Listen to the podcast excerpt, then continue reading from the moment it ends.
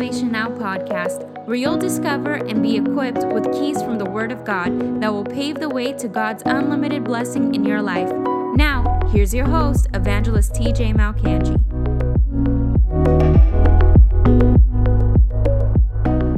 Last week we dealt with um, soul winning.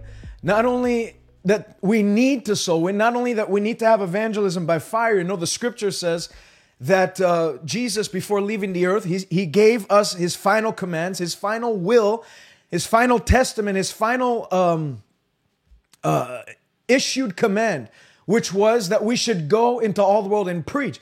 And we talked about the necessity of preaching. We talked about um, the uh, effective keys that every soul winner has and how you can implement that even in your daily soul winning. However, uh, this week I wanted to take take it a level even higher, and I want to show you the urgency that we have as end time believers to win the loss.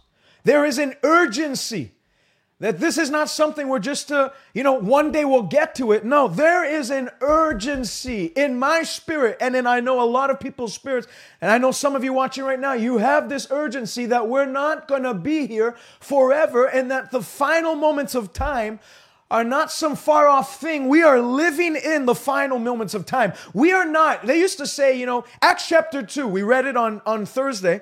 Acts chapter 2 says, Peter, standing up with the eleven, said, Men and brethren, these are not drunk as you suppose, but this is that which was prophesied by the prophet Joel that in the last days God will pour forth of his spirit on all flesh. If Peter in Acts chapter 2, which was like 2,000 years ago, recognized the day he was living in was the beginning of the last days, that this was the inauguration of the last day agenda, then how much more do you suppose in this present time are we living in the last days? I know I've heard it many times. We're in the 11th hour. How many of you know this is the 11th hour of the church? That was maybe true about 100 years ago. We're not in the 11th hour anymore.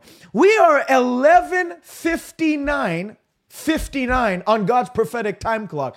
The last few grains of sand are floating right through the prophetic hourglass of time, and things are about to close up. And that's why God has reserved his best for last. The scripture says in John chapter 2 at the wedding of Cana of Galilee, when Jesus turned the water into wine, the attendant, the master of the feast came and he said, Every wedding, everyone that throws a wedding always knows to bring the good wine out first so that when the guests have freely drunk, then you can bring out the inferior quality wine because they don't care at that point. You know, if, if you're, you know, eh, eh, when you get intoxicated or you're, what you know, at that point, you know, they don't care what quality wine they want. They just want more alcohol in them. That's just what, you know, that's how drunkards operate. And so he's he's actually confused. Every man brings out the good wine first and then the inferior. You've kept, you have reserved the best for last. Jesus showed us in that illustration, that miracle, he actually illustrated that God hasn't, we're not looking back to the days of Elijah. Oh, for the days of Elijah. Wouldn't it have been great to see what Elijah did on Mount Carmel when he turned the children of Israel back to the Lord their God? Those are great stories. I love them. They encourage me because it shows me what God has done, he's able to do today. However, I don't stop there. I don't just lift my hands and say, Praise God for what you did in those. No, I say, Lord, I see what you've done in Elijah's day, but I also know that you always save the best for last. We are like the crown reserve of God's of God's God's army on the earth. The Bible says in Joel chapter 2, let me read this. Joel chapter 2. Joel the second chapter. So if you ever feel like, man, I just feel like I wasn't born in the right time. Ah, man, I wish we lived in a more calm time then you don't understand. You're asleep. You don't know what's going on. This isn't a time to start uh, getting angry at God. Lord, why couldn't I have been born 300 years ago? You know, this isn't the time when things were more quiet and it seemed like we can just live out in a mountain somewhere, not bother anyone, uh, raise a horse and a family in a stable and just be peaceful. You know, you you are asleep if that's the way you think.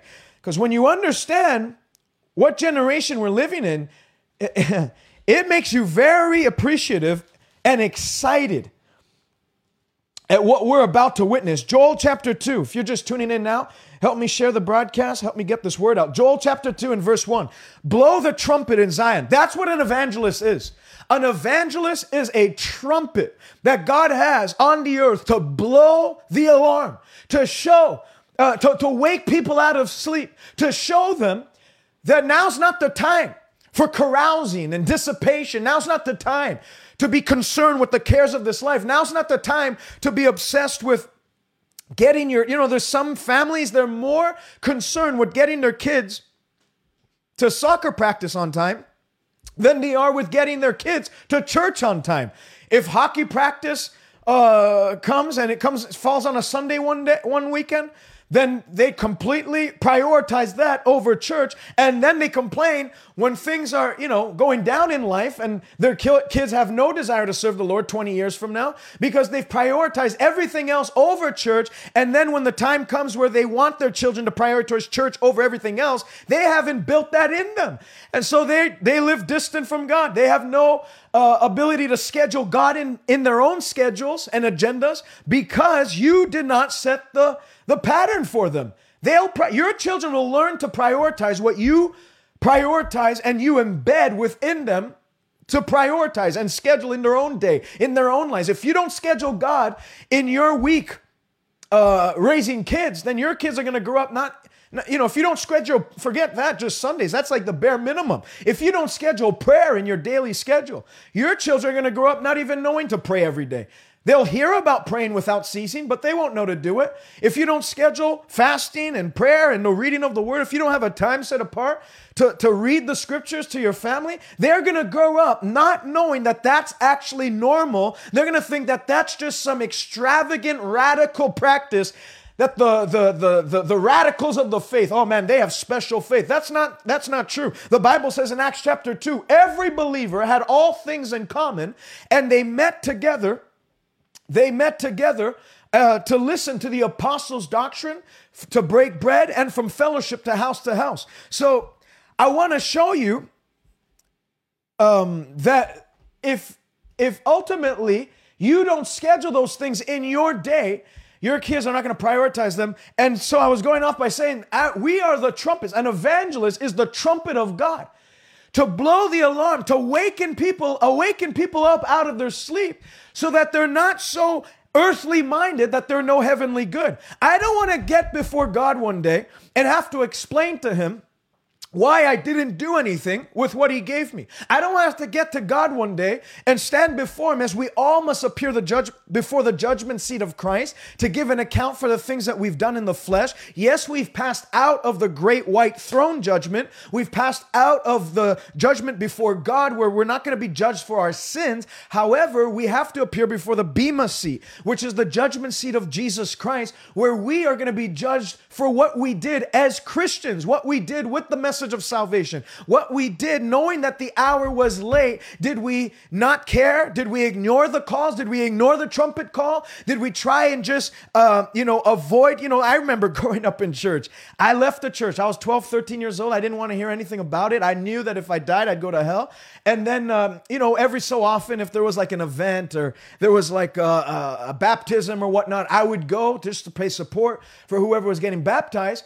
But then, you know, the minister would get up on a Sunday night before the baptismal service and preach on the end times, preach on, you know, that the hour is late, that you need to get right with God, prepare to me. And I hated it. I tuned out. I did everything, take out my phone, did whatever I could to tune out his voice because I wanted to drown out the trumpet sound so that I can continue on living uh, for myself, living in the appetites of the flesh, living uh, totally ignoring what is about to happen so that I wouldn't be disturbed. You know, the mess this message should disturb your spirit if you're not living prepared. We don't talk about Bible prophecy to scare people. We address the topic of Bible prophecy to prepare people. We don't preach Bible prophecy to scare people primarily, although it should put fear in somebody. It should be it should put a sense of fear in you if you're not prepared. The main motivation for preaching Bible prop- prophecy is to prepare you, to make sure that like Amos says, prepare to meet thy God. Get yourself in order because the hour is late. So Joel 2 says, blow the trumpet in, trumpet in Zion. and sound an alarm in my holy mountain. Well, what's an alarm for? You know, you don't need an alarm to go to bed. You go to bed when you're tired. What do you need an alarm for? You need an alarm when you wake up. And another thing that's interesting is you can't tell me when you the to the minute when you fell asleep last night. You might have scheduled, you know, I'm gonna I'm gonna lay in bed at 10 a.m. Uh, 10 p.m. and I'm gonna shut my eyes and I'm gonna doze off. But uh, you might have fallen asleep at 10:05. You might have fallen asleep at 10:15. Who knows when you actually, you know, your brain went into a new uh, wavelength, a new uh, uh, uh frequency. You know, you have the delta waves and all that. We, you don't know when you actually, what minute, what second you you completely fell asleep and dozed off into into a, another state of consciousness. However, you set an alarm to know what? To know what time you wake up. Most people that are asleep and have no idea what's going on on the earth today, they don't even know they're sleeping. They've dozed off. They've been lulled to sleep. There are some churches that. Uh, uh, you know, if you go in, I mean, in the time that we're living in, how could you get up on a Sunday morning and preach a message on like seven keys to a cleaner kitchen or five steps to a better you? How, how can you, seeing what is transpiring on the earth today, how could you have uh, conviction in preaching a message like that? How could you have any sense of release to step on a platform, take a mic, and talk about, you know, Here's three, three ways you can reconnect with lost, with uh, loved ones. I mean, we're at 11, 59, 59, and you're talking about how you can restore connections with, lo- with loved ones? Are you kidding me? That's why I appreciate my church. My church, we I live in Quebec, Montreal, Quebec. Our church, by government order, uh, was told to shut down. We, we, I think we're allowed 10 people per room in each building. Well, we have 500 people, four or 500 people at our church. How are we going to fit 10 people in each room? You're going to have to go to like, I think if we can do that, the amount of rooms we have, 70 room, uh, we have seven rooms, 10 people, that's 70 people. Uh, you'd have to do like four services at least just to get half the church in. You'd have to do like eight services to get the fullness of the church and, and have uh, each member attend every single week.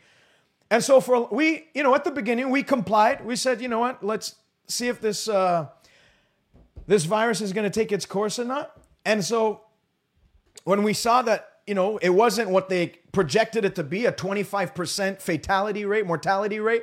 It was actually very much lower. I think it's like 0.4, if not less. And so, you know, we the church is not given uh, an assignment that we should be like humanitarian and uh, soul winning evangelism. The, the work of saving the lost is just, you know, a side issue. No, this is the primary objective of the church. This is our primary assignment.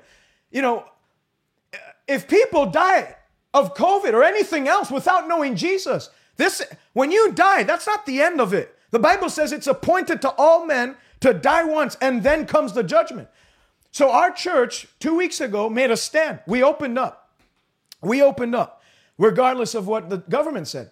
And um, we, we were on the news, we were on CTV News, we were on the Canadian uh, national news and stuff. And uh, we got some na- nasty hate mail and stuff. I'm not a pastor of that church, I just attend that church. And then last week we opened up again. The police were there in presence. Uh, they didn't issue out one ticket, which is awesome. But I say all that to show you that you can't attend a church that takes this Bible as some like, and the problem of sin in mankind as some side issue that if, you know, ultimately we're here just to provide support for the community. And then uh, when everything's back to normal, we'll stand up, we'll get back to winning. No. I mean, look at Daniel chapter 3 Shadrach, Meshach, and Abednego. They were told that if they didn't bow to the worship of the idol, the golden image which they set up, then they would burn in a furnace that Nebuchadnezzar would heat up. What did they do? King, it's easy for us to answer this. Now, understand, in a day and an age where Christianity is not favorable, Christianity is, is looked down upon, Christianity and people that associate with Christ are actually uh, are actually like seen as as uh, holding back progression in society, When you live in a day and an age like that, you have to be ready to take a stand. My pastor said it. You know, he there's a pastor in Edmonton, I believe, Pastor um, Coates. He's in jail. He's in a maximum in a jail cell in Edmonton, a maximum security prison where they emptied out 500 inmates because they, they feared a COVID spread, and now they're throwing this guy in because he decided to have church and go back to, to, to making, taking a stand for God. And so they threw him in prison, and he's in jail. I think he has a 14 day sentence, something like that. That's a guy who doesn't take this as some like fairy tale story. That's a guy who understands that the master's coming soon. I'm not going to be found sidelined and idle, hoping things get back to normal. No, I've had enough. Enough is enough. We were going to do a crusade last year. The city of Montreal wouldn't even give us a permit to do one. Anything that gets in the way of winning the loss has you have no business obeying that commandment. You have no business. Paul uh, was a convict because he, he refused to stop preaching Christ no matter where he was. You look at Peter and John, they're on trial because they healed a man and they're told no longer to preach or teach in the name of Jesus. What did they do? Hey, listen to me. Whether it be right in your sight or in the sight of God to obey you rather than God, you be the judge. As for us, we'll never stop speaking what we have heard and what we've seen. Then, if you go in Acts chapter 5, it says, We must obey God rather than men. Are churches in the United States that the state allows them to open and they're still closed because, you know, we want to love our neighbors. And there's no better way to love your neighbor than to get them snatched out of the fire of hell and put into the kingdom of God. Did Jesus go around having like hugging booths? Booths? You know, here's the love of God. Uh, we're, we're actually going to be issuing out hugging booths today. Uh, hugs at our hugging booth today. So if anyone's in need of a hug, you know, we want to be there for our neighbors and our, we want to be there for our community. You look at some mission statements that some churches have, you would even, you'd have to like question whether they even believe the Bible, whether they even preach the Bible. We're here to serve our community. I'm not against those things. We serve the community. You know, you should build orphanages. You should, you know, we should be engaged. Our church feeds 150 families a week because of a food, uh, due to our food kitchen program. We do all that. But those are all secondary and tertiary. The primary mission of the church is to win the loss at any cost. And this, you know, this message you can tell. I don't know what the viewership is. Restream still hasn't fixed the problem. So I have no idea if the viewers have tanked from this because people don't like to hear this. Well, Romans 13, brother, you know, we got to obey governing authorities. Okay, Romans 13, right? So Shadrach, Meshach, and Abednego were, were violators of Romans 13. They, you know, they, they obviously were displeasing God when they took a stand. And that's why when they went into the, furnace, the furnace and the, burn, the blazing fire, they ended up getting consumed on the spot. And that was the end of. And actually, Daniel, Shadrach, Meshach, and Abednego are stories of you should actually do Romans 13. And no matter what the issue, even if they say you shouldn't pray, you should obey because God honors those that obey laws, even if they violate his higher law.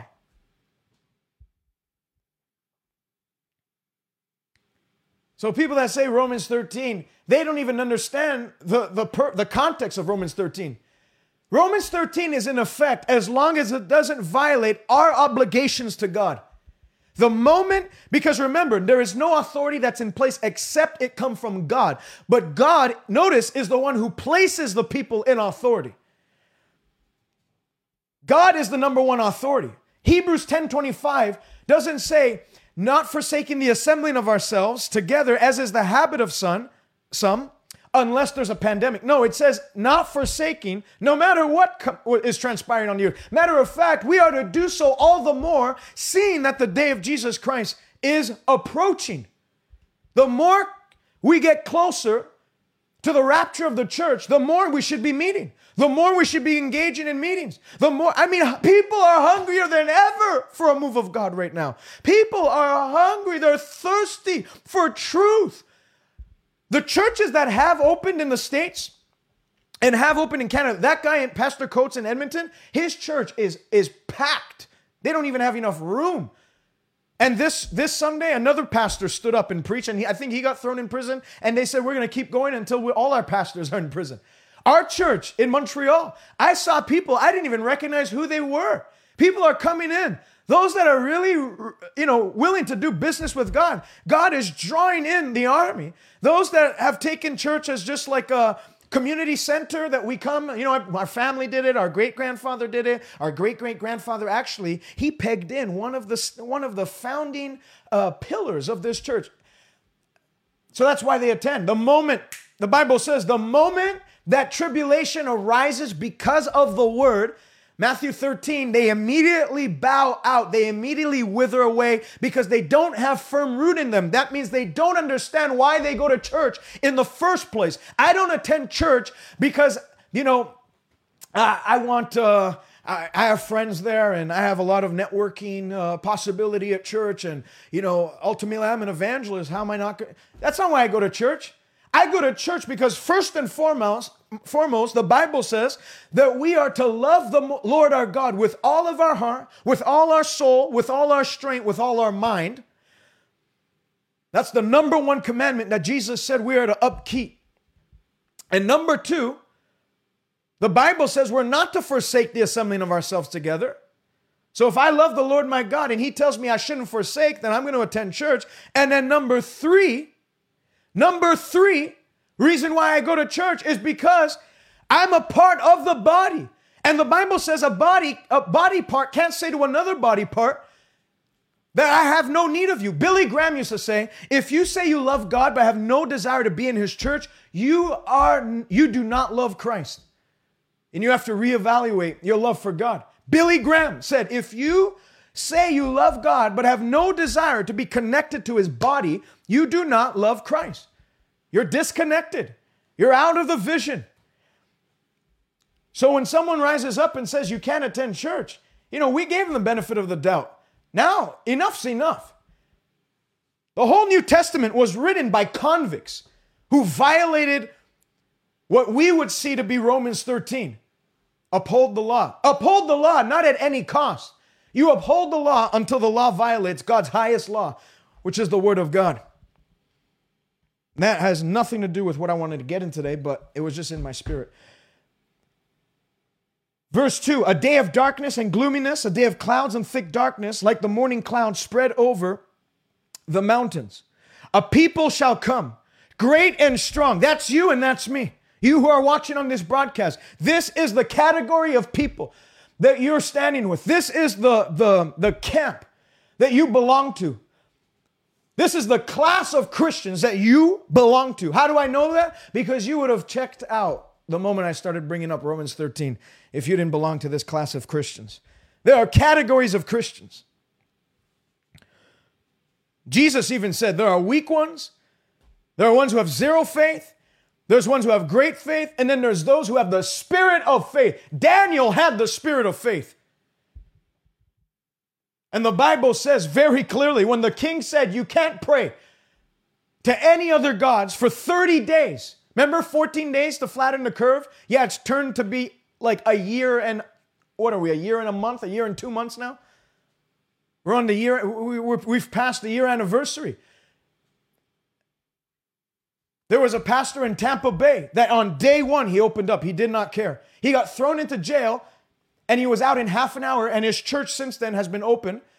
And uh, the law actually changed in Florida as a result of that. The governor got up and he said that's unconstitutional.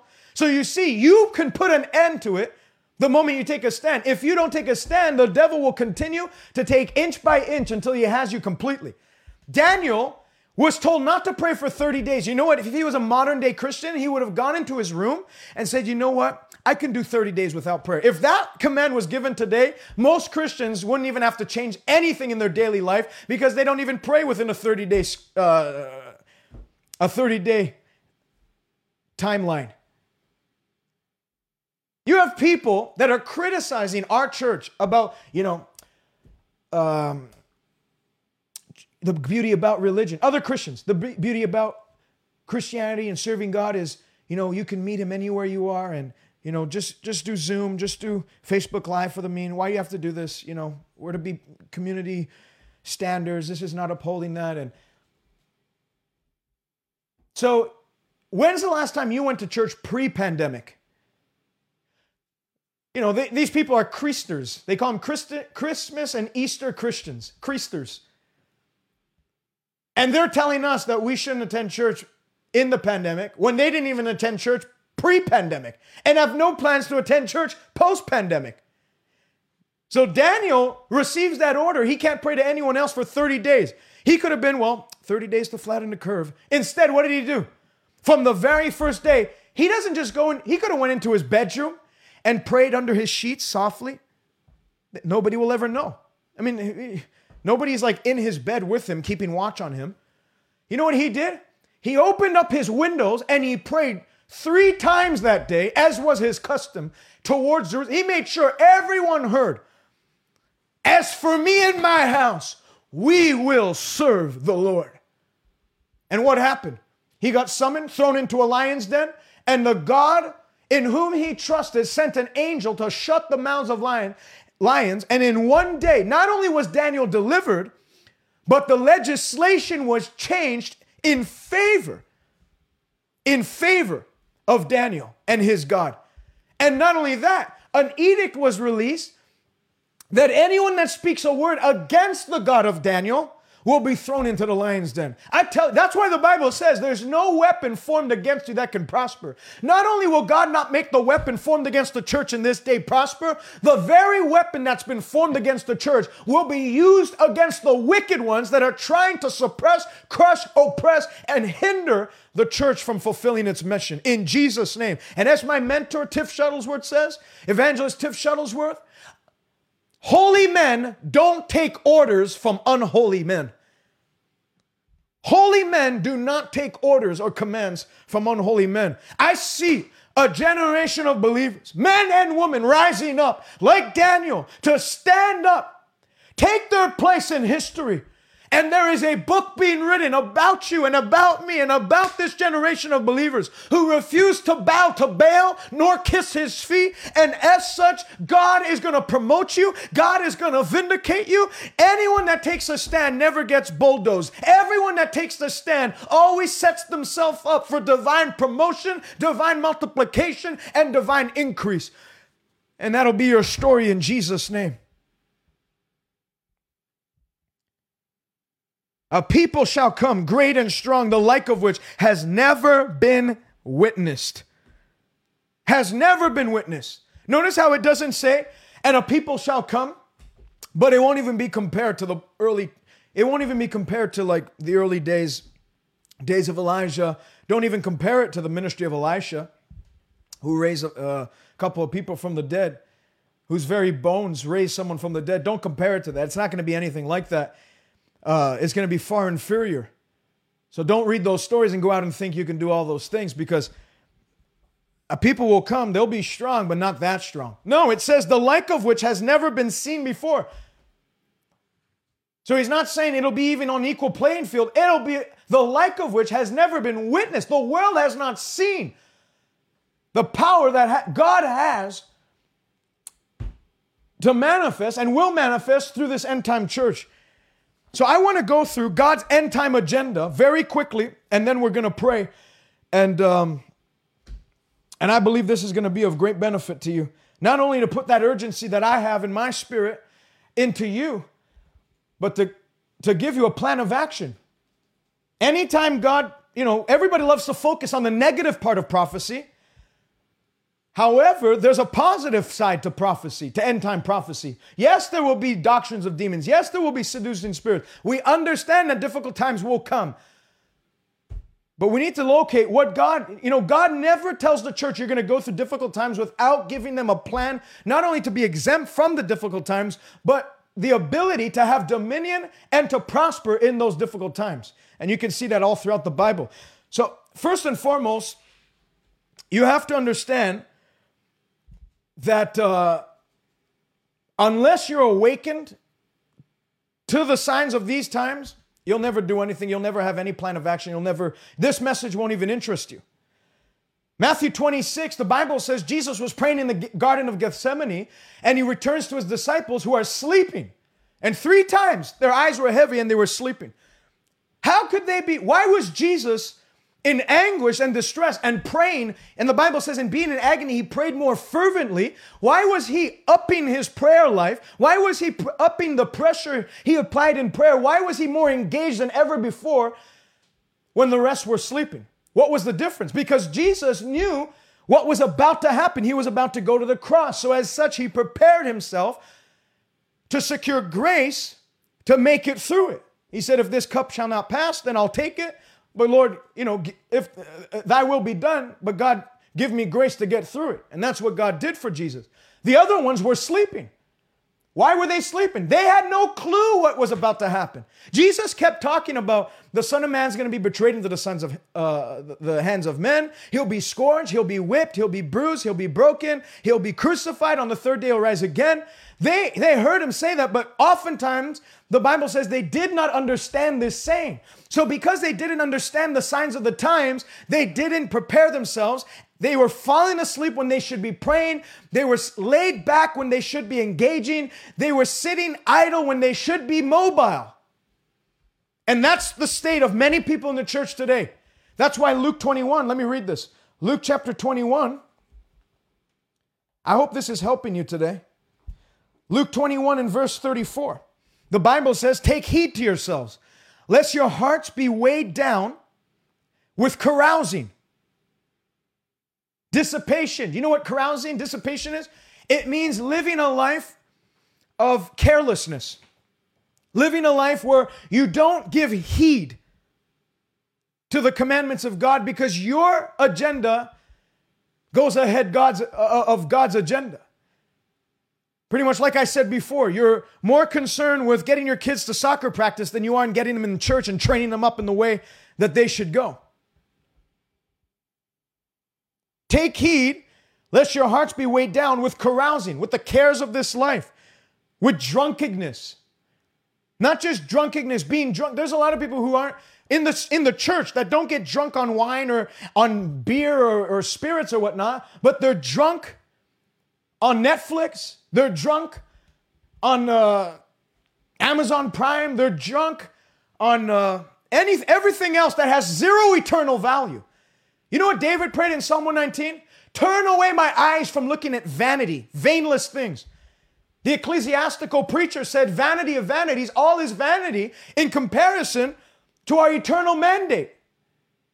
And the Bible says that people's hearts will be weighed down in the last days. And you're to take heed to yourself that you're not part of that company of people that are weighed down. You know what happens when you're weighed down? If I put a hundred pounds of bricks on you, you wouldn't be able to run as fast. If I put a thousand pounds of bricks on you, you'd be crushed and wouldn't be able to move at all. People are weighed down by this, and as such, they're not on the move for God.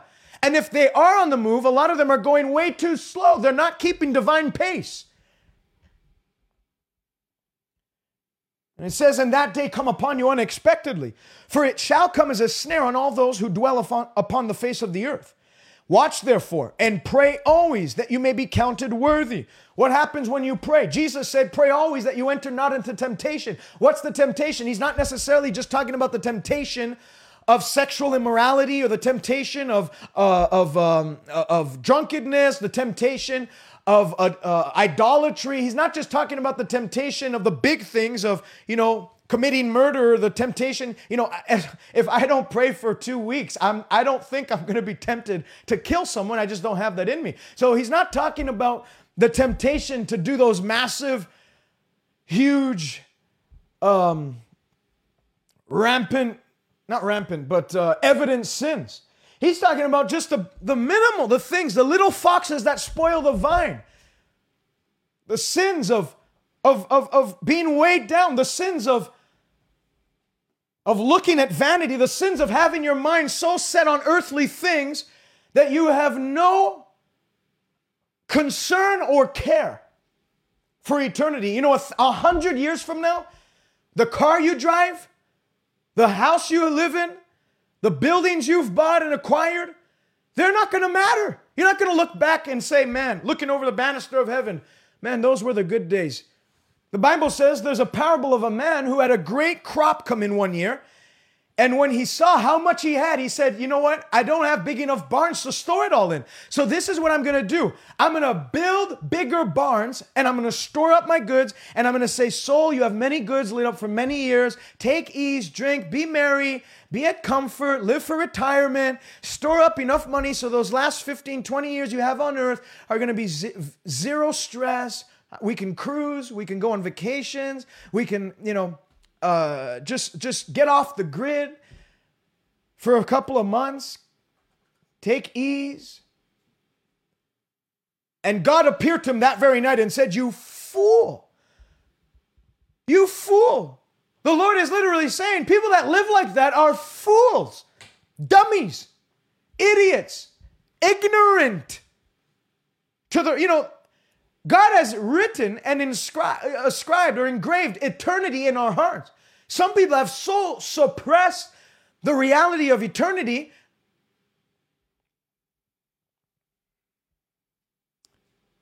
that they have zero plans in their own lives that would affect, that would even affect. They have no treasure stored up for them in eternity. Nothing that will be proven to be valuable 100 years from now. I read it last week. The Bible says in 1 Corinthians chapter 3 that on that day the fire is going to test our our works that we did that we did and built up on the earth and the fire is going to test what quality of works we've stored up for ourselves and many people though they're saved their works are going to be burnt up and they're going to suffer they're going to suffer loss those are the people christians that are carnally minded and it all traces back to their blinded to the time they live in. And so I want to go through, I want to show you first and foremost, before we move on to what God's plan is for us individually and as uh, in general as the church, I want to go through five signs that you can see evidently on the earth today that prove that the return is near, even at the door. Number one, the number one sign, and I'm putting this as number one because it's the the prophecy that's been so um, that was fulfilled in our generation, pretty much. Not mine, but you know, my grand my grandparents saw it. It's something you can read about in news. And this is one of the final, the final prophecy that Jesus said that this generation that sees this happen, they're going to see the return of Jesus. They're going to receive, they're going to see my return. Number one is the Israel being reborn as a nation again. Matthew 24, 32. Learn, this parable from the fig tree. When its branch has already become tender and puts forth its leaves, you know that summer is near. So you also, when you see all these things, know that it is near, even at the door. Assuredly, I say to you that this generation will by no means pass away till all things take place. When he talks about the fig tree, every one of his listeners would I immediately identify exactly what he was speaking about. They knew. They didn't they they knew exactly the what the fig tree symbolized, and that was the nation of Israel. And so Jesus is saying, first of all, he prophesies the total uh, destruction of Jerusalem in Matthew chapter 20, 23 and verse 37 and 39. He talks about Jerusalem being laid desolate. But then in Matthew 24, and what we just read, he says there's going to be a day where though Jerusalem and Israel is scattered, there's going to be a day where I'm going to call my people back together. Ezekiel says, I'm going to put a hook in my people's mouths around the earth, and I'm going to draw them back into, into Jerusalem, into my nation, into Israel. Well, from this year 70 AD, which Jesus said there's not one stone that would be left upon the temple, and all these buildings are going to be broken down. That happened in 70 AD when Rome invaded Jerusalem. They, uh, they took down every single wall of the temple. And because there was, you know, it's an interesting prophecy if you study it, because there was gold in the crevices of the temple and they didn't want to waste the gold, they actually tore down every stone one upon another and then set it ablaze. They like put it on fire so that they can melt the gold and preserve it and bring it back bring it back to Rome. So when Jesus says something and it's he's being literal. He's not being figurative. When he said there won't be one stone laid upon another, that wasn't some metaphor. That was literal literally fulfilled in the year 70 AD. And from the 70 AD, there was the diaspora, that was the scattering of the Jews all across the earth.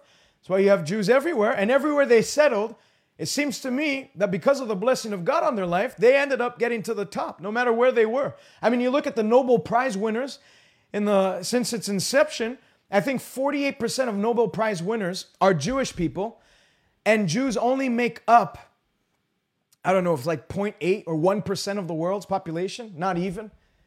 I think they're like maybe 15 million on earth, or sorry, 15 million in Israel. If I, might actually be over, over, um, over exaggerating there, it might actually be less. And because of the blessing of God, everywhere they were scattered, they ended up they ended up building strong. However, in the year 1948, after the war, World War II, Israel and Jews around the world were granted the plot of land that was given to him the plot of land that was given to Abraham. And it's not in its fullness. There's way more that God promised to Abraham, but um, essentially just Jerusalem and the surrounding areas. And what we see as modern Israel today was given back to Israel. And in one day, Isaiah 66, I believe it is, says, Can a nation be born in one day? In one day, May 14, 1948, Israel was reborn as a nation. Jesus said, The generation that sees that happen will not pass away until everything is fulfilled. If we want to go with a biblical generation, 120 years, at most, 1948, 120 years would be 2068. I'm not giving dates, I'm not giving hours, I'm not giving a time. No man can set the day or the hour, but from what my reading is and my interpretation of this, it's, it seems to be that we don't have much, we don't have a hundred years. I, I always say it, I'd be surprised if the rapture doesn't happen by 2030. And so we have nine years. If, if it is the 2030, I'm, I'm not giving, like, go out, don't go out, take out the snippet and, uh, you know, make some YouTube TJ Malcangi exposed false prophet because I'm I'm not prophesying 2030. I'm saying I personally would not be surprised. I, I would be not be surprised if the rapture happens before then. So if we had nine years to go, what should the church be doing? Like I said before, you have pastors that are living in these days and they're so oblivious of it. I don't know if it's because they don't want to disturb the sheep. It's almost like, you know, when the doctor comes out and he's like, kind of like evading the fact that you actually just have like six months left to live. And he's trying to like get around it. But he's giving you hints that you only have six months to live. But he's not telling you plainly. And he's trying to like avoid the talk. I mean, doctors never want to give that talk. They never want to engage in that conversation. They try and avoid it at all costs, but if they have to, they do. So there's a lot of pastors that are like trying to avoid just in case some people are offended, just in case some people are uncomfortable. I don't care if people are uncomfortable with this message. If I saw that there was a, a, a red dot sight aimed at your, cha- your chest, would I not bring it up because I wouldn't want you to be uncomfortable about your, about your appearance? Or would I immediately yell out, hey, duck, there's a gun aimed at your chest. You gotta run. Someone's out to kill you. No, I, I would be all the more forceful. Number one, Israel's rebirth as a, as a nation began the countdown to Armageddon. Number two, tech advancements such as we've never seen before. How can we know? Where, the, where does the Bible prophesy about tech advancements? Well, I'm glad you asked. Daniel chapter 12. The Bible says, those who are wise shall shine like the brightness of the firmament, and those who turn many to righteousness like the stars forever and ever. Verse 4 But you, Daniel, shut up the words and seal the book until the time of the end, and many shall run to and fro. that signifying travel being increased on the earth. Many shall run to and fro. If you study it, he's, he's actually prophesying, Daniel's prophesying that there's going to be a far more rapid state of travel. People aren't going to like move to uh, Ephesus and live in Ephesus the rest of their life and never leave Ephesus. And if everyone, anyone ever leave, left Ephesus, even for you know, a couple of years, they throw a big going away party because they're never coming back. No, the Bible says in the last day, people are going to go and they're going to return on a dime, to and fro. Travel's going to increase. Well, up until the last hundred years, if you want if you wanted to move from Rome to Athens, I mean, you better con- if you wanted to see Athens and just visit the Parthenon or whatever, you had to like gather all your goods, get like 10 donkeys to carry caravans of goods and stuff. And if you were going, you were moving there. It wasn't a two week trip for your anniversary. You were moving there for several years, maybe a decade, if not life. If you were going to make that trip, you weren't going just on business for a couple of days. No. Now, if I want to go to, I can go to Rome. Well, maybe not now because of travel restrictions, but before the pandemic, uh, pandemic, anyways, before all this, if I wanted to go to Rome and see the, the Colosseum, I can literally get there in like six or seven hours from here, see it, and then be back within a day's time. Be back in six, seven hours. You could never do that before. Daniel said that is what's going to happen. That's right. Cedric's even talking about. Uh, he's bringing up trains and then flying, flying, flying devices. They're actually, they're they're they're producing that. There's there's works and experiments going towards that where there's going to be um, cars that can actually lift off the earth and I mean, you're looking in the last couple of years, we've gone from gas powered to now Tesla battery powered. That the performance of those battery powered cars, you can get to 100, uh, 60 miles an hour, 100 kilometers in like 2.6 seconds, which you'd have to buy like a Lamborghini to get ta- that type of power. Well, travel's increasing. Anyways, not to overemphasize that point. Moving on to the next, in the same verse, it says, and knowledge shall increase. Knowledge shall increase. He's not saying well, you know, it's easy to prophesy that from, you know, in 10 years from now, obviously there's going to be an increase in knowledge. Somebody's going to discover something, obviously. He's saying that there's going to be an unprecedented jump in knowledge, and it's going to be quick, and it's going to be it's going to be um, unforetold. Nobody, you take someone from the year 4 AD and put them in the year 1750, and they won't have such uh, how do I say it? They won't have much to, to get used to, is what I'm trying to say.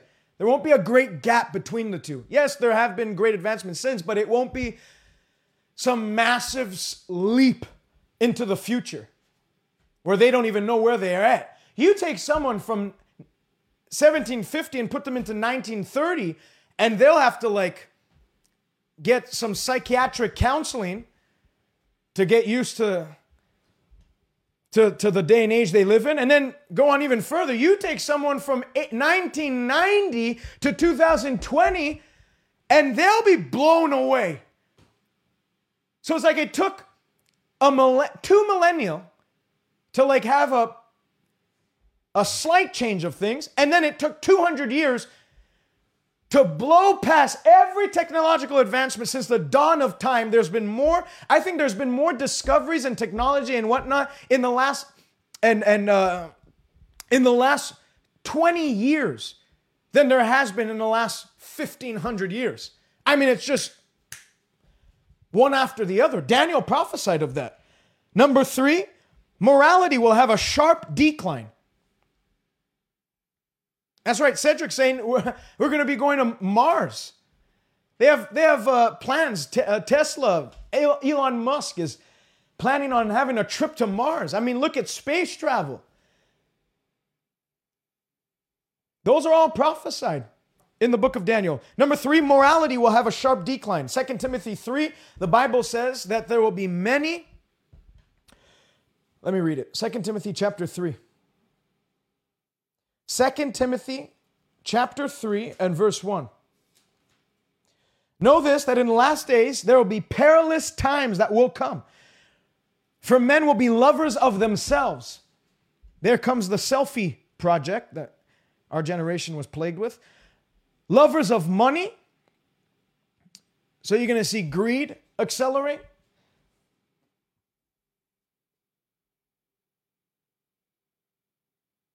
Boasters, proud, blasphemers, disobedient to parents, unthankful, unholy, unloving, unforgiving, slanderers, no self control, lovers of pleasure rather than lovers of God. And then he goes on, even talking about the church having a form of godliness, but denying its power. So there's not only going to be a decline in the world, there's going to be a decline in the church. The church's morality and the church's uh, conviction of its mandate and mission.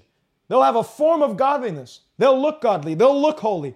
They'll look like a church. They'll look like they're exemplifying God's will, but they'll deny the power, speak bad about the gifts of the Spirit, speak bad against the baptism in the Holy Ghost, speak bad against the Holy Spirit Himself, speak bad against miracles. Anyone that wants to have a miracle ministry automatically labeled as, um, as false prophets and, and false and, and doing false signs and wonders.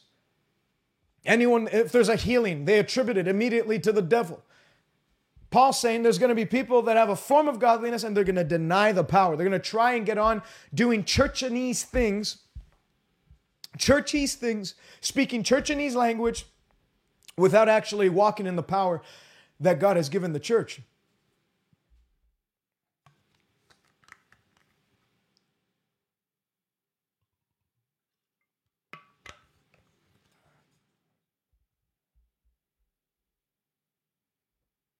And then you go in the world, I mean, people people are more lost than ever. If you if you're not convinced with the depravity of man, man and to the length it's got into right now, sign up to Net, Netflix or just go on Google and just look at the movies and shows that are being that are being listed on Netflix. You're not convinced of the depravity of man? Then you've never been in any city ever in your life. You've ne- you're not convinced of the depravity of man? Take up pop up filters on your internet browser and see what pops up and see what the devil's trying to shove into our generation's face. You're not convinced of the depravity of man? Go look at what the pornographic industry takes in every year. Go look at what the abortion industry takes in every year. Not only from the abortions and taxpayer money that go towards abortion, but when they take the fetuses and unborn cells, unborn babies, and take their cells and sell it to vaccine companies or scientists that are, you know, uh, utilizing fetal tissues and cells to come up with new things or whatnot, go see how much money Planned Parenthood is, use, is, is receiving from those. Why do you think they, they're so adamant to stay open? The, the abortion, the actual abortion money is not the main, the main, the main uh, resources that they take in. It's not the main game of their of their uh, their engagement. That's not what the, where the money is coming in. The main money comes in when they're selling. Anyways, it's so wicked. It, it, it's it's not even fun. To, it's not fun to talk about. But anyways, look at morality in sharp decline. The Bible says that that's one of the signs of the times. And I mean, look, up until the 1900s, people still had reverence for the church. People still had some sort of like, you know, if a, if a pastor came by, they'd take their hat off, whatnot. Now, bleepity bleep bleep bleep. Go look at any type of, you know, some of the comments we get on Facebook Live, on YouTube, some of the messages directly I get. You know, there's no respect for God and there's no respect for any of any anyone that represents God. Number four, the Bible talks about apostasy, that there's going to be a great uh, departure from the faith. That's talking about people that are in the ch- in the church, in the faith at once, and then departed. You can't depart from some somewhere you haven't first been to. So he's not talking about the world getting more worldly. He's talking about the church being more worldly. Number five, natural disasters on a grand scale. Matthew 24 says there's going to be earthquakes, there's going to be famines, there's going to be droughts, there's going to be um, in Luke 21, it says that the roaring of the seas, that's talking about tsunamis. You can look back at 2006, the Indonesian one wiped out several hundred thousand people. And uh, you look through the last hundred years, there's been more earthquakes in the last hundred years in documented history than there has been in, uh, in, all, of, in all of history from what science has been able to, dis- been able to, uh, to measure. There's been more earthquakes in the last hundred years. I mean, you look, go on Google and just just search earthquakes today, and there's a list of earthquakes, seismic to high seismic ratings on the seismic scale or whatever the scale's called. I was in one in Guatemala, shook my bed, moved me like six feet from the wall that I was stuck to, took out several of the, the places we were scheduled to preach in. The Bible says there's not only going to be more famines, more pestilence, more earthquakes, the intensity of those things are going to be like birth, pang, birth pangs. they're going to increase in intensity, just like the contractions increase in intensity until the child is finally born. So that these things, these signs are going to increase in intensity until the final delivery, which is the rapture. Moving on,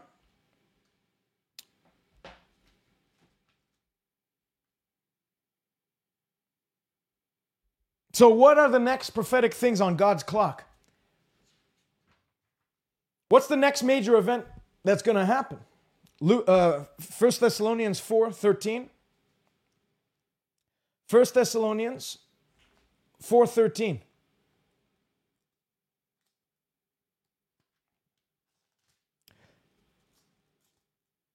The Bible says the following words I don't want you to be ignorant concerning, brethren, those who have fallen asleep, lest you sorrow as those who have no hope. For if we believe that Jesus died and rose again, even so God will bring with him those who sleep in Jesus. For this we say by the word of the Lord, that we who are alive and remain until the coming of the Lord will by no means precede those who are asleep. For the Lord himself will descend from heaven with a shout, with the voice of an archangel, and with the trumpet of God the dead in Christ will rise first, and we who are alive and remain will be caught up in the clouds to meet the Lord in the air. Very important. Meet the Lord in the air, and thus we shall be always with the Lord. Therefore, comfort one another with these words. Now, skip over to 1 Corinthians chapter 15 and verse 52. This is what the scripture says 50. Now, this I say, brethren, flesh and blood cannot inherit the kingdom of God, nor does corruption inherit incorruption. Beloved, I tell you a mystery. We will not all sleep. We shall all be changed. In a moment, in the twinkling of an eye, at the last trumpet. For the trumpet will sound, and the dead will be raised incorruptible, and we shall be changed. We shall be changed. Paul here is uh, teaching about an event that's going to happen that is called the catching away. People say, well, I don't see the word rapture anywhere in the Bible. Yeah, because the Bible was not written in e- English, it was written in Greek and in uh, Hebrew. And so the Greek word is, um, I think it's in Latin, it's raptizo, and in Greek, it's harpazo. The Greek word for rapture is harpazo, and the Latin is reptizo, which is the Latin Vulgate. That's where people started to take on the term rapture.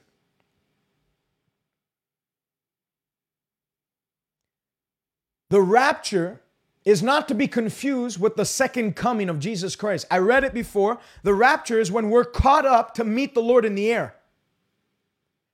The second coming is when the Lord returns with his saints, which is us, and we return to the earth to make war against the Antichrist and against those who've lined up, lined up with him. That's the Battle of Armageddon. That is seven years after the rapture. How do we know that? How do we know that there's a distinction between the two? Well, number one, if you study the book of Revelations from Revelation 1 through 4, the, ra- the church, the church is men- mentioned, the word ecclesia is mentioned, I think, 22 times in the first three chapters of Revelation. Come Revelation chapter 4 and verse 1,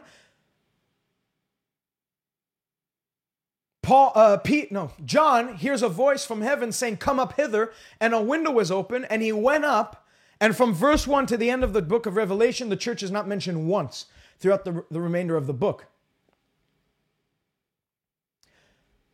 So you can see that if God didn't mention church from Revelation 4 to 22, then obviously there's not going to be a church presence from Revelation 4 to 22, which is the uh, the seven years. It's the uh, the his, it's the account. It's the prophetic account of the seven years of tribulation that are going to happen on the earth. The the vials of God's wrath being poured out on the earth, which leads to my number two point. The rapture precedes the second coming, and there is a rapture because number two, the Bible says we are not appointed to wrath, but to obtain salvation through our Lord Jesus Christ. And if you study what the tribulation is, it is not the day of God's favor, it is the day of God's wrath. And we have not been appointed unto wrath, but to obtain salvation. So, that being said, I'm not going to be here. And you can see that throughout scripture. Noah was told, I'm flooding the earth, but make an ark. And that ark was a type of the cross. Through that ark, I'm going to lift you up above the waves. You look at Sodom and Gomorrah. God said, I'm going to destroy Sodom by fire, but go, preserve Lot, get him out, take him out before the fire falls. You look at Egypt. God says, I'm going to reign, I'm going to, I'm going to, um, I'm going to deal with the Egyptians. I'm going to deal with the army of Egypt. I'm going to deal with Pharaoh. Come through the waters. The waters are going to open for you.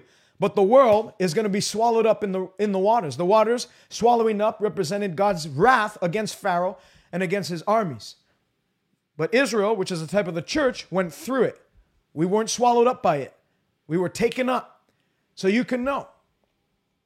Matthew 24, if you don't read it in this knowledge, in this context, in, in the understanding of these things, then you're going to think Jesus is is saying that we're going to have to go through the perse- that tribulation and that great persecution. I'm not saying there's not going to be tribulation. Jesus said there will be tribulation even leading up to the rapture. There's going to be increased tribulation. There's going to be increased uh, persecution. There's going to be increased pressure put on the church. That is a no-brainer. But it's not going to be the great tribulation. The great tribulation, Jesus said, such as has never been witnessed since the dawn of time. And unless those days had been shortened, no flesh would be saved, but for the sake of the elect, those days will be shortened. Who is he talking about? Most people say, well, the elect, that must be, that must be the Christians that are on the earth in those days. He's not talking about born again, spirit filled Christians. He's talking about the elect, which is the 144,000, the 12,000s from every tribe, the 12 tribes of Israel that are going to be set apart, that God is going to set his seal on them to be evangelists in those seven years. They're going to be Jewish people that God's going to raise up who are going to recognize that they missed the first boat and that Jesus truly was the Messiah. And now they're going to have a burden to go and win the world for the, for the Lord. And so those that will come in to, to the kingdom through those seven years, those are the elect. Those are the ones um, that God has chosen and set apart throughout those seven years. And unless those days had been shortened, none of them would be saved. But for the, their sake, those, day, those days will be, will be shortened. So, number one, there's the rapture of the church. And I want to make it clear that um, the enemy is trying to get our generation ready for this rapture. You look at Hollywood, the movies that are being pumped out. You have first it came out with Independence Day. Then if you watch the latest Marvel Cinematic Universe movies and the Avengers and Thanos just snapping his finger and every body just uh, half the earth just disappearing and and uh, evaporating into thin air and nobody able to witness where they've been. You know, this is something the enemy knows is going to happen and so he's getting the earth ready to be able to, you know, get a natural understanding or a natural a natural natural reason or explanation for why all of a sudden uh, 1 billion or 1.5 billion people are suddenly missing. He has to prep them. If it came on suddenly without preparation and they had no clue what was going on, it would cause chaos and then, you know, immediately they can go to the Bible and see, wow, this is and you know, everyone would get saved. Nobody would have accepted the mark of the beast. But New Age New Age spiritualism actually uh, discusses that the earth one day is going to purge itself of those holding back progress. It's going to purge itself of those that are stuck in traditional ways, those that are bound up by religion and war and whatnot. So they group us all in with the same the same category of people. New Age actually teaches that there's going to be a day where the earth purges itself of all those things. What do you think that is? That's the rapture of the church. In Matthew 13, Jesus said very clearly that there's the tares and then there's the good wheat. And when the harvesters, the angels, go out, they're charged to bundle up the tares and burn them, but to bring the wheat into my barn. The burning, that's the fire of God's wrath, that the tares, the wicked ones, those that rejected Christ, those that will go through the great tribulation, they're going to suffer the fire of God's judgment. The vials being poured out. But he said, As for the wheat, gather them into my barn. And that's talking about the rapture of the church. That's talking about um, the harvest angels, Jesus coming back with the glory of his Father and his angels, and the catching away, the snatching away of those who are in Christ. 1 Thessalonians 14, those who are still in Christ, they will be caught up. They'll be snatched up. They'll be seized by, by force. And then, you know, you have people that say, well, how can that be? Because Second Thessalonians chapter 2 says this. Let me read this for you. Second Thessalonians chapter 2 says, now, concerning the coming of our Lord Jesus Christ and our gathering together to him, we ask you not to be soon shaken in mind or troubled, either by spirit or by word or by letter, letter, as if from us, as though the day of Christ had already come. Let no one deceive you by any means, for that day, the day of Christ, that's talking about the, semi, the second coming. That day will not come unless the falling away comes first. People mean they take that to mean that um, the apostasy of the church. But that's not what Paul is saying. The falling away, if you study its original language and its original context and all that, he's actually talking about the, the better translation would have been the, the departure. Not the falling away, because falling away is insinuating that there's going to be a, a um, an apostasy. There's going to be a turning away from the faith. He's not saying that. Paul is actually saying the falling away is, is actually a departure and not departure from the faith. Because remember, in 1, uh, 1 Timothy 4 1, when he says there's going to be a departure from the faith, he's very clear about his words. He doesn't just say um, there's going to be a departure, he says there's going to be a falling away, there's going to be a departure from the faith. From the faith. Here, he doesn't say from the faith, he just talks about the departure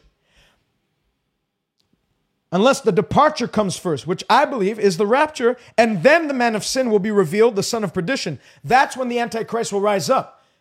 And we read on further the, that the mystery of lawlessness is already at work, only he, capital H, talking about the Holy Ghost in us, in the believer, will restrain until he's taken out of the way, and then the lawless one will be revealed. So the Holy Spirit filled church is the he of Second Thessalonians 1 and verse 7. And the Bible says the Antichrist, which the scripture says is going to rise and manifest himself at the beginning of the seven years of tribulation, he can't even reveal himself. He can't even manifest himself until, until the departure, the rapture. He, the Holy Ghost in us, the church is taken out of the way. Anybody with basic understanding of dominion and the keys that God has given us as born again believers and the authority we have in the name of Jesus Christ, anybody who has understanding of that is going to understand this. Why? Because if the Antichrist would show his ugly face right now, I can locate him, take a plane, find out where he's at, cast his sorry behind out of that person, and that, that would be the end of it. He'd have to find another body to, body to come into. As long as a church is here who's been given authority to cast out devils, to deal with satanic forces, and that we are the head, not the tail, we are the, the church, the body of Him who is the head of all things, principalities, powers, all, even the, the darkest form of darkness, even the most vile form of evil is under our feet. When you understand that, He can't manifest Himself as long as I'm here. Because with one command issued in the name of Jesus, he'd be cut out. But the moment the church is gone, then he's going to show his ugly face. Then he's going to rise to prominence. Then he's going to get the whole world after him. Then he's going to show lying signs and wonders. And he's going to mislead many. So just basic understanding on those things shows you that there's there's two distinct uh, events. And then the second thing that's going to happen is the second coming. That's seven years after the rapture. And that's when Jude says, I see, prophesying, um, speaking of Enoch's prophecy, that says, I see the Lord coming with ten thousands of his saints. So the rapture is Jesus coming for his bride. The second coming is Jesus coming back with his bride. We are going to come back with him to the earth. So, what are we to do? What should we be doing now that we know all this? I'm going to run through three basic things that we have to be preoccupying ourselves with. And uh, Jesus said, When the master comes, will he find someone working? Well, what should be we working? Will he find? Nevertheless, when the Son of Man comes, will he find this type of faith? How can we live in faith? What, should, what are acts of faith? What are corresponding actions of faith that we can perform here now? One, stay holy. This is where I'm going to get preaching. So, all that was teaching. Now we're going to get to preaching. Stay holy. The Bible says, Be holy even as I am holy. Second Peter chapter 3 and verse 3. This is what the Bible says. The day of the Lord will come as a thief in the night, in which the heavens will pass away with a great noise, and the elements will melt with fervent heat, both the earth and the works in it shall be burnt up.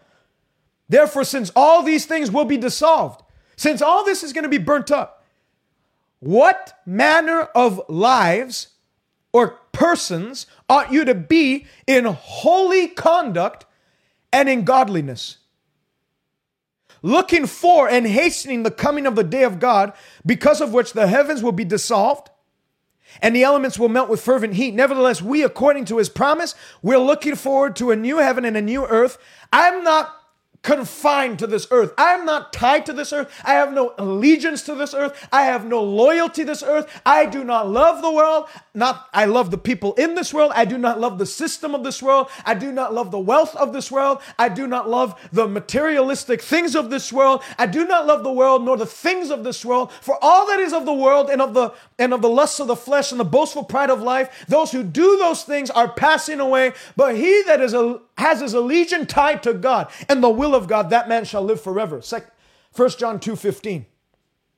The Bible says we're to look forward to a new, cre- a new creation, a new heavens. I, I'm just a sojourner. I'm passing through, baby. I'm not here to stay. There's a new heavens, a new earth, and a mansion with my name on it. That's what causes me to stay holy, to keep pure, to make sure that I hate defiled garments, to make sure that I keep a firm check on account of myself, lest I also should be disqualified from the inheritance incorruptible, the inheritance undefiled that is reserved in heaven for me. Verse 14, therefore, beloved, looking forward to these things, be diligent to be found by him in peace, without spot, and blameless. Jesus is coming back for a glorious church, not having any spot or wrinkle, not a worldly church, not a church that rolls around in the mud of this earth. A clean church. A church that is above reproach. A church that practices righteousness that hates lawlessness and loves righteousness. The Bible says in Romans 13, let me read this. Romans 13. I'll just quote it. Knowing that now is high time to awake out of salvation. Awake out of your sleep, sorry, and awake unto salvation. For our redemption is nearer than when we first believed. Awake out of sleep and awake unto salvation. Then he goes on, Paul says, put on the Lord Jesus Christ and don't make any provision for the flesh. Titus 2, the Bible says, the grace of God has appeared to all men, teaching us that we should deny ungodliness, not flirt with ungodliness, not give off this stupid doctrine of demons that God knows my heart. As you're committing adultery or sleeping with women that aren't your wife or men that aren't your husband, premarital sex or any type of sex outside of marriage, homosexuality, whatever it is, name it, whatever it is. All of it falls short of the glory of God. All of it is worthy of condemnation and destruction. And the Bible says we're not to give an excuse for our sin and say, well, you know, even though I'm doing all these things, the Lord knows my heart. He knows. The Bible doesn't say He's going to judge you according to your heart. Each man shall be judged. Revelation 21. And the books were opened, and another book was opened, and the book of life. And each man was judged according to the book, according to the works that were written therein. The Bible says that each man shall be rewarded according to his works. Jesus said, I know your works. I know your works. I know your works. Jesus said, You hear my words. Blessed are those who do and keep it. Jesus said in John 14, 21, He that has my commandments and keeps it, those are the, those are the ones that love me, not those that talk about my commandments. Psalm 50 says, What right have you to keep my commandments in your mouth since you have set my word behind you and have trampled on my commandments? There are people, believers, who think they can talk covenant while dismissing the terms of the covenant, which is to stay holy, even as he is holy. Jesus told that woman in adultery, now that you, you know, now that I've forgiven you, just come back when you need to be forgiven again. No, I'm, you know, obviously, it's not like you're, you know, you might mess up again. You might make a mistake, but the, it shouldn't be the same mistake over and over again. The grace of God is not an exemption card to continue on in your unholy lifestyle. The grace of God is going to empower you to stand up in holiness and do like Jesus told that woman caught in the midst of adultery. Now that I've forgiven you, go and sin no more. Don't sin anymore. There's now, therefore, no condemnation, not for anybody, for those that do not walk according to the flesh. There's no condemnation for those who are in Christ Jesus who no longer walk. They're no longer practicing their old sinful lifestyles. They've nailed that cru- and crucified their passions and fleshly desires and appetites to the cross. They're no longer carnally minded. They're pressing on towards the upward call of God in Christ Jesus. They're laying hold onto the holiness that God has provided for us.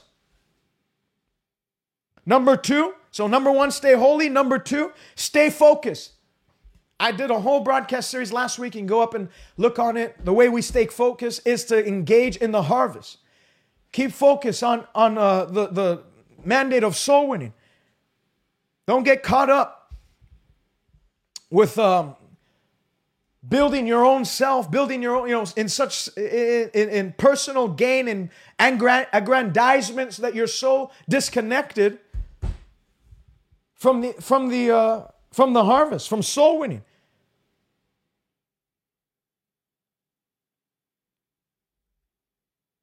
Stay focused.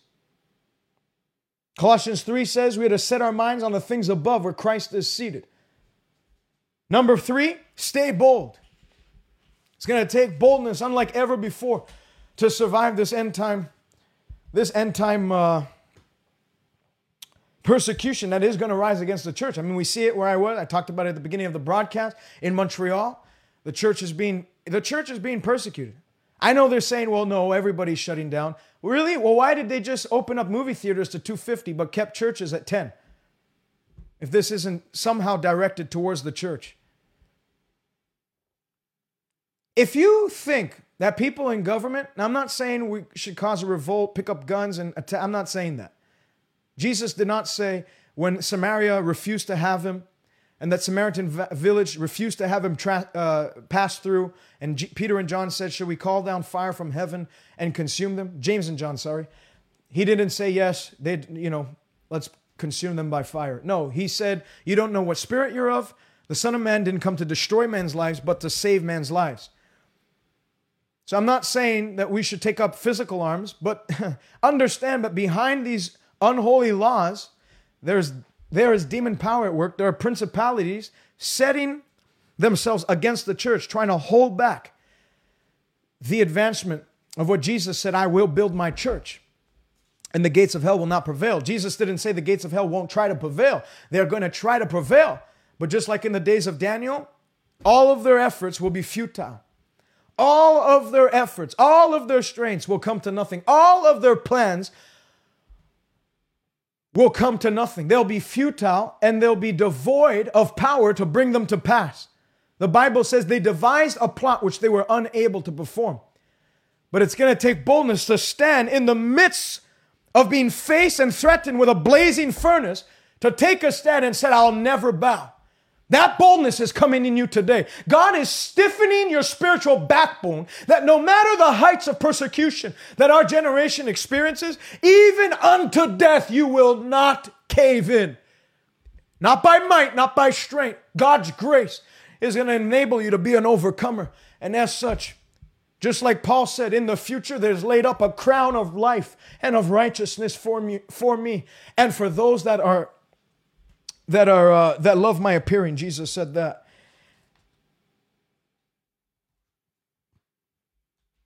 God's going to empower. That's what the Holy Ghost, that's what the baptism in the Spirit does. It emboldens you. What caused Peter and John to look at the Sanhedrin and say, we must obey God rather than, rather than men? What caused that? Acts 4. They prayed, and the place where they were gathered was shaken, and they were filled with the Holy Ghost, and they began to speak the word of God with all boldness. Receive a fresh baptism in that spirit right now, from the top of your head to the soles of your feet. I curse timidity and shyness. God has not given you a spirit of fear or of shyness, but of power, love, and a sound mind. Receive power to grow bold, to be unashamed, of this gospel and everything this gospel stands for. David said, Everything in this book concerning all things I consider to be right. Boldness in the midst of a generation that says this is a lie and it's false, that says it's something that's holding back progress, that's holding back the future of what we can attain.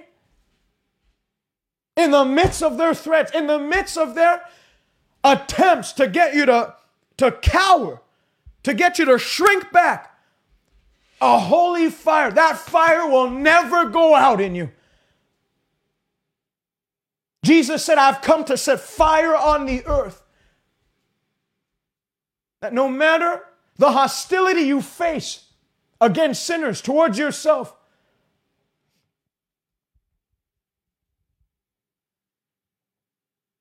You'll be, you'll be found standing.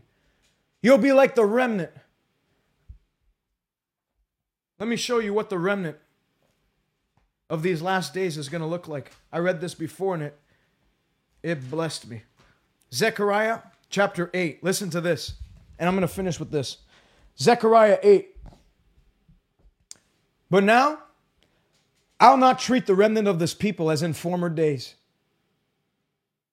For the seed the remnant will be prosperous. Hallelujah.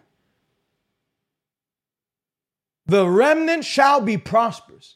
You can't put God first and end up last.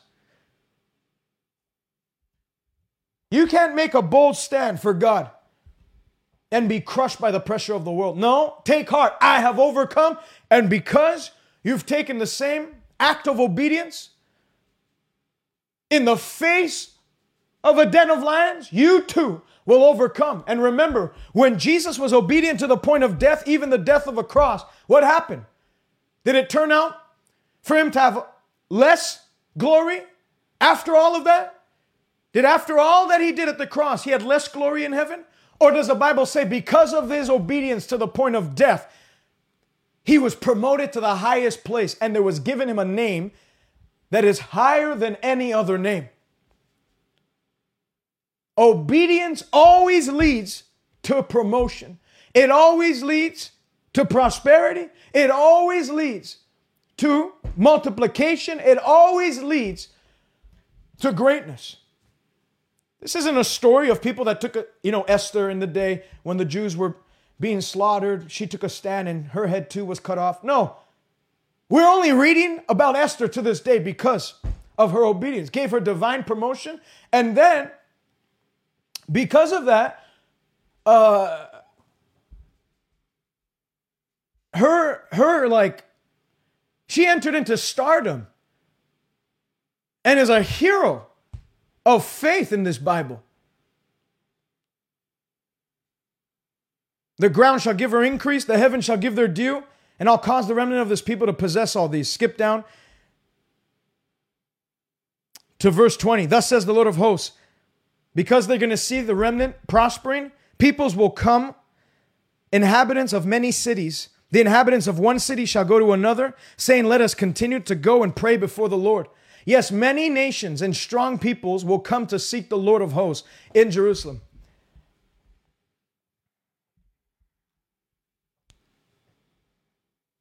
Zechariah is prophesying that in the day when that remnant stands, the prosperity level, the, the, the power level that's going to be manifest through that church, the greatness level, the wisdom level, the awesomeness of that end time army is going to be so great that many people they're going to get the notice and the attention of many. The bible says kings will come to the brightness of your rising and gentiles shall march to you from all the ends of the earth. It's going to be a divine attraction to bring people in. And then comes the end that end time harvest haggai chapter 2 in the last day says god i will pour out of my spirit Joel chapter 2. But then Haggai, tap, sorry, Joel chapter 2 is, I'm going to pour out of my spirit. Haggai chapter 2 says, In those days when I shake the heavens and the earth and all that is in them, the Bible says, In my house there will be peace and there will be many. Many are going to flock towards because there won't be peace anywhere else. There'll be distress, perplexity. The only place there will be on the earth is in the house of God. The only peace being ministered towards others is going to be by a Christian, a believer, a Holy Ghost filled, spirit filled warrior on the earth. Once again, in a little while, I will shake the heavens, I will shake the earth, and everything that will be shaken shall be shaken. But in my people, the Son of Righteousness is going to rise. An end time sweeping forth of the glory of God, the power of God is going to issue and bring in, usher in an awakening where we're going to see more people saved in 10 years than the efforts of evangelism in the last hundred years. I believe that. I firmly believe that. And I know God has reserved you for this. You're not going to be on the sideline. You're not going to be wishing that you could take part in this. No, you were born for such a time as this. God has strategically placed you on this earth for this time, and God's going to use you in whatever capacity that you yield yourself for him, to Him for Him to use you. The only way, the only thing that's blocking people from being used by God is not God's selection. Many are called. It's many do not answer the call, and many do not yield themselves When God is speaking, who will go for me? People ignore it. They might say, Yes, send me in a, an anointed service, but then they wake up Monday morning and they forget everything they, they had just consecrated and pledged towards the Lord. But I don't believe that's you. I believe you're a part of a special group of people. And uh, let me pray for you. Father, in Jesus' name, I pray the fire that's been deposited in those watching, let it never go out. Just like you gave the command in Leviticus, the fire, the priests that attended to it, they must never let the fire go out. I pray, Lord, that they would be constantly added to the fire wood necessary not only to keep the intensity of the flames at the level it's at now, but to grow that fire, to grow the intensity of that fire, to grow the boldness in them, to strengthen them in their most holy faith. They would be charged up